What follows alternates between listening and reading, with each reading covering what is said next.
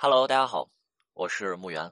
很多人在分手之后呢，自己无法决定是否要去挽回，他很纠结啊。然后他会去来问我，老师，我应不应该去做挽回？是这个样子的。如果你真的特别爱对方的话，那我是建议去做这件事情的。当然，如果你只是因为自身被分手之后的不甘心，那确实挽回这件事情，我还是建议啊，你再考虑考虑吧。当然了，不少人又会问我说。老师，我好像有点分不太清，我到底是因为爱他还是不甘心？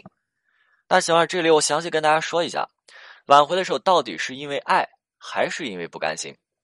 怎么说呢？这里可以进行一个类比啊，我们跟你想要去确定你是否爱一个人，还是单纯去喜欢一个人这个命题进行一个类比。之前有一位女生问过我这么一个问题，说：“老师，你看啊，我呢现在啊想要去谈一段恋爱。”哎，我说，我说，哎，好呀，对吧？是好事儿。你看，青春年华的，不去谈一场恋爱，的可惜了。女生说是这样子的，我也，我也有选择的目标。女女生还挺抢手的啊。女生又说了，说是这样，就是现在呢，他有一位说比我小一岁的男生啊，这位男生他经常请我吃饭啊，他来追我啊。然后啊，我还有一位男同事，我俩跟这位，我是跟这位男同事呢认识了有一年的时间，我比较了解这位男同事啊。这位男同事呢，他也侧面跟我表达过他是喜欢我的，而二选一。然后女生就又跟我分析起来了哈，女生就说了说，虽然啊，你看比我小一岁的男生呢，他经常请我吃饭，但是我不会请回去。他这个事情啊，就可能是因为我不够喜欢他，因为喜欢是什么呀？喜欢就是啊，我也要请我喜欢的人吃饭，对不对？啊，这这女生给我分析起来了。确实，就是以前是有这么一个案例很有意思啊，就是有三个人 A、B、C，啊 A 喜欢 B，B 喜欢 C，A 就请 B 吃饭，但是 B 不请 A 吃饭，B 请 C 吃饭。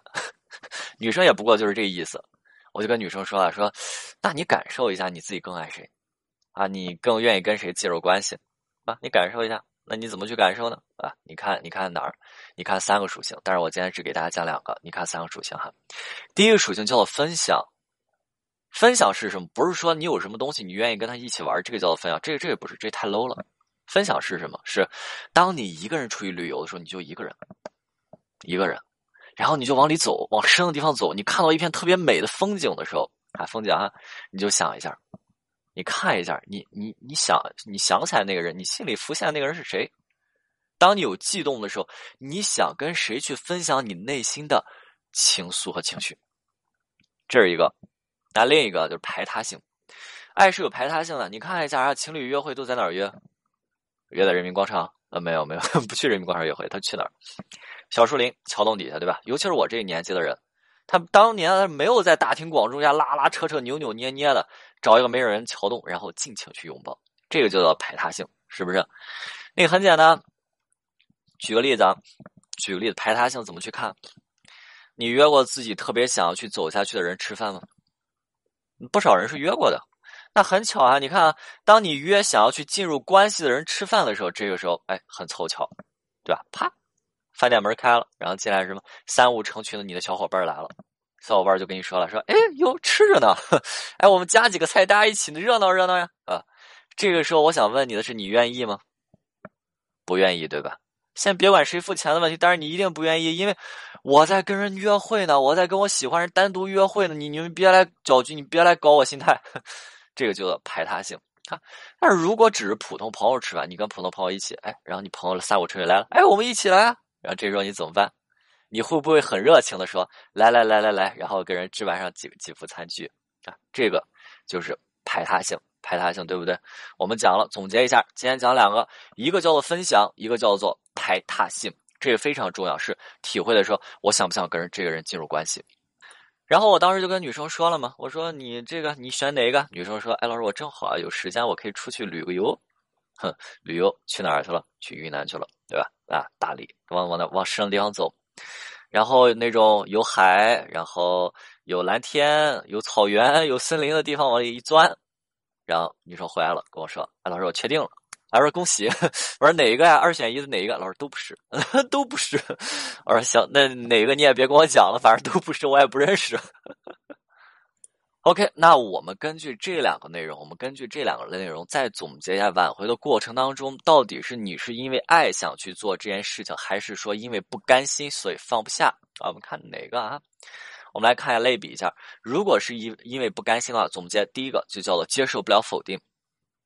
的老师，我我内心不舒服，是因为不甘心，不甘心是什么？接受不了否定，不甘心是不能够被否定，不甘心自身价值被对方否定掉了，不甘心就这么结束。